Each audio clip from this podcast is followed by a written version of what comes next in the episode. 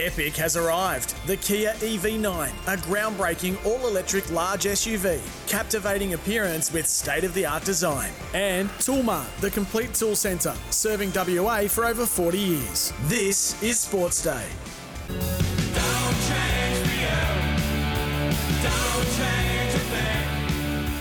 Yeah, it's great to have your company here on Sports Day WA. You can join us on the text machine 0487 736 736. And Taylor has said, Hey, Pete, the West have made a bad choice. I'm sick of seeing Reid and the West Coast on the back page and through the whole page. It's honestly losing Freo supporters. When I worked at the West, there was a focus on Eagles content because advertisers like to align with the brand. That's Taylor. Interesting regarding what you're saying about advertisers. I spoke to somebody during the week who is an advertising agent who uh, represents a couple of the big brands here in Western Australia, and he's recommending, and I'm saying this openly, he's recommending that they do not advertise within the West Coast Eagles matches this year because based on last year and what could be forecast this year, that the viewership for West Coast Eagles matches will diminish. In other words, it won't go up. Uh, it'll start to continue to go down, as was the case last year. So he's thinking, let's take the money that they would have invested in West Coast Eagles may, uh, uh, games and put the money uh, somewhere else when it comes to advertising. And that was from a pretty big player in the local market. Before we get to our special guest from the Western Force, uh, just courtesy of Tyre Power, a bit of an update. Visit your local Tyre Power store today for a free tyre safety inspection. There are over 50 stores across WA. Better news out of Freo. Luke Jackson will be sidelined for Friday night's AAMI Community Series clash with Port Adelaide under the AFL's concussion protocols. And Nathan O'Driscoll is also expected to be sidelined for the short term after experiencing inflammation in his knee following the weekend's match simulation against the West Coast Eagles. So a bit of an update there thanks to Tyre Power. As I mentioned, Tyre Power store today for a free tyre safety inspection.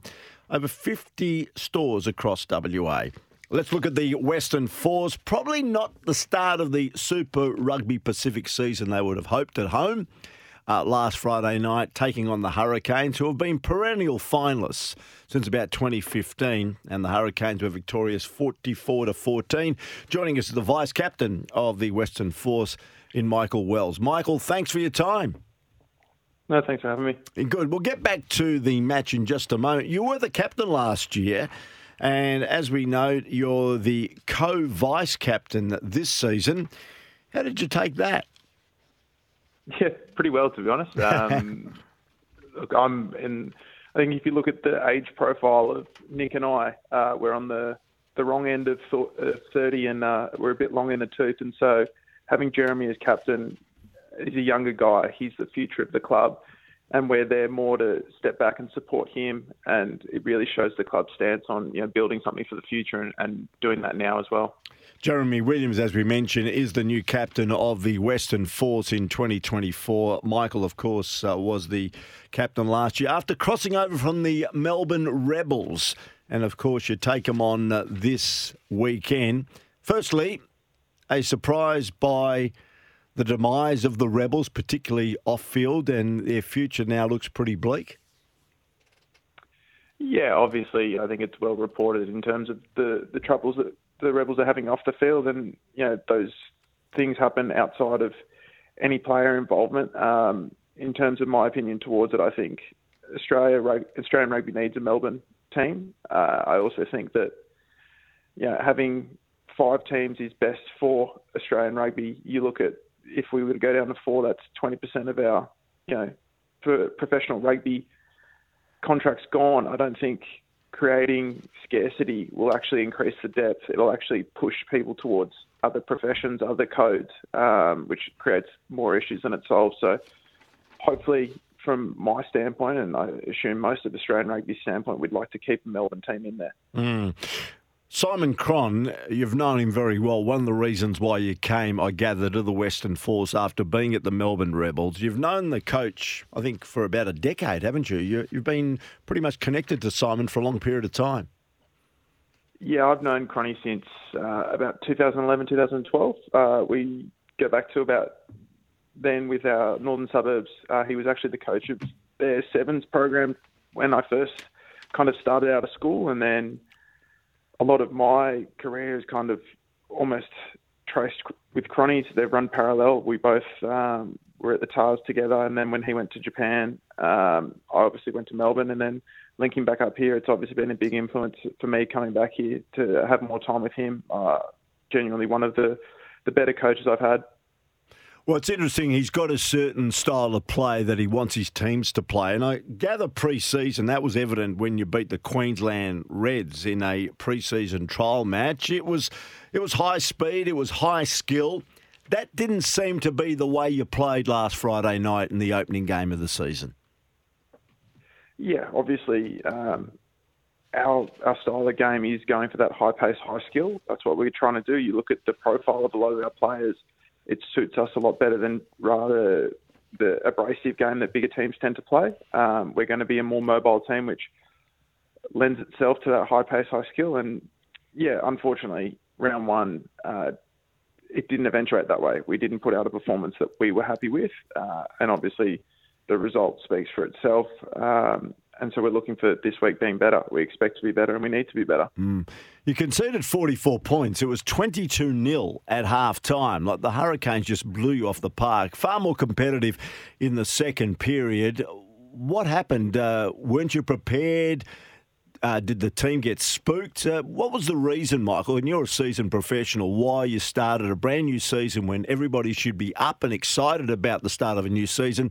That all of a sudden you were down 22 zip at half time? Yeah, obviously, I think it's a, standard thing in sports in that everyone comes off pre-seasons thinking that they've had the best pre-season ever and that they're going to you know, come out world beating. Uh, I think for us, we look at our processes and our systems and what let us down in that first half and the whole game. You know, we struggled set piece wise, um, being the scrum and the line out, which then you struggle to actually attack if you don't have that platform. Uh, we look at half time, we came in and we didn't think we'd really attacked at all. And it's very hard to score points without the ball. Um, but then in saying that, 22 points down is only you know, around three, three or so tries. Um, you're not out of the game there. And we just failed to execute. We failed to build pressure through phases. You know, going past first, second phase when we're launching from scrums or lineouts, we gave away a lot of penalties, and I think we missed 30 odd tackles. And so, points aside, if you're conceding 33, as you said, uh, it's very difficult to win games. Mm. When you look at it, uh, you, you, unfortunately got a, a, bit of a blow before the match. You had to make a late change because Wallaby second row Isaac Rodda injured his quad at training. Did that unsettle the makeup of the side? Obviously, whenever you have to replace a Wallaby and a guy of Rod's quality, that that does change things. Um, I'm not going to use that as an excuse. The guys who came in, Lepetti went into the starting team, and we moved a, a TT up to the bench. And so we still expect that, regardless of who wears the jersey, that they go out there and do a job. Um, and I think just collectively, we just didn't do our jobs, and obviously the result shows that. Mm. Marley Pearce, uh, said to be a big loss, suspended for four games. Uh, was it a little over the top, do you think, the suspension?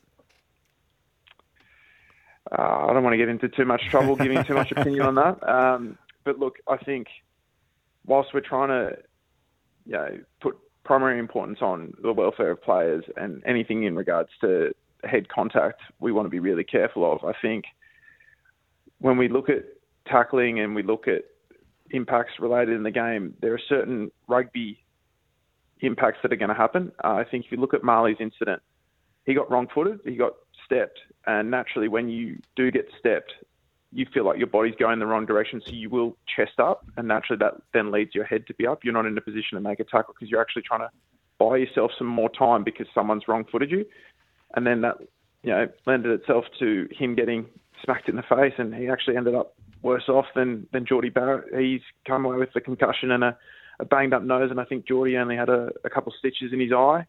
Um, you know, the current stance of the game is we're prioritising safety of players, and I can't argue with that. So, yeah, we'll mm. have to stick with the suspension itself, um, four weeks for something that lacked intent, and you know, from my point of view, was probably towards a rugby related sort of impact. Um, could be seen as harsh, but again, I can't comment too much on that. Yeah. You're a very celebrated uh, player, no question. Uh, the Western Force blind side uh, flanker. Uh, having a look at the squad, I spoke to a couple of the Western Force people leading into the season, including your brand new CEO, and there was a lot of optimism around the club. Uh, that result from Friday, has that dampened the enthusiasm and the optimism at all, do you think? I don't think it's dampened the enthusiasm. I think that's always going to be there, particularly with the younger group. Um, I think it's just more of a reality check in terms of for a few guys, we had eight Force debutants on the weekend, and getting that reality check early, uh, it shows, I guess, the character of the team. The next result. So we're looking to bounce back. We're looking to put out a good result this week because yeah, that's the character of the group. Where we know we're in for a fight. We know we're not going to be, you know, running away with games 50 points to nil. We know that's the makeup of our team. We're you know, gritty, grinding sort of results. That's what we're after, and so we're looking to put that out this weekend. Um, mm. Whatever happened in round one is only as important as what happens in round two. You either completely reverse trend, get a win, then everyone's back on your boat uh, everyone's optimistic again. But I think internally, we're confident in our processes, we're confident in our structures, and it's just about putting our results by doing those processes better. Well, you're speaking like a leader. You are an important part of the leadership team at the Western Force. Michael Wells, thanks for joining us. Good luck against the Melbourne Reynolds on Friday night. And a win, as you mentioned, will erase everything regarding round one. And you'll be back uh, on the bike, heading hopefully towards what's going to be a very exciting and fulfilling season for the Western Force. Thanks for your time this evening. No, thanks for having me. Good on you. Michael Wells, the Vice Captain of the Western Force, joining us here on Sports Day WA. Don't forget, double demerits apply from midnight Thursday until uh, midnight Monday for drink or drug driving. We've got the long weekend, the Labor Day long weekend. Not wearing a seatbelt or running a red light, get caught and you could lose your licence twice as fast. We'll take a break, come back with more in a moment. We're here for Toolmart, the Complete Tool Centre, and Nutrien Ag Solutions going further for Australian farmers.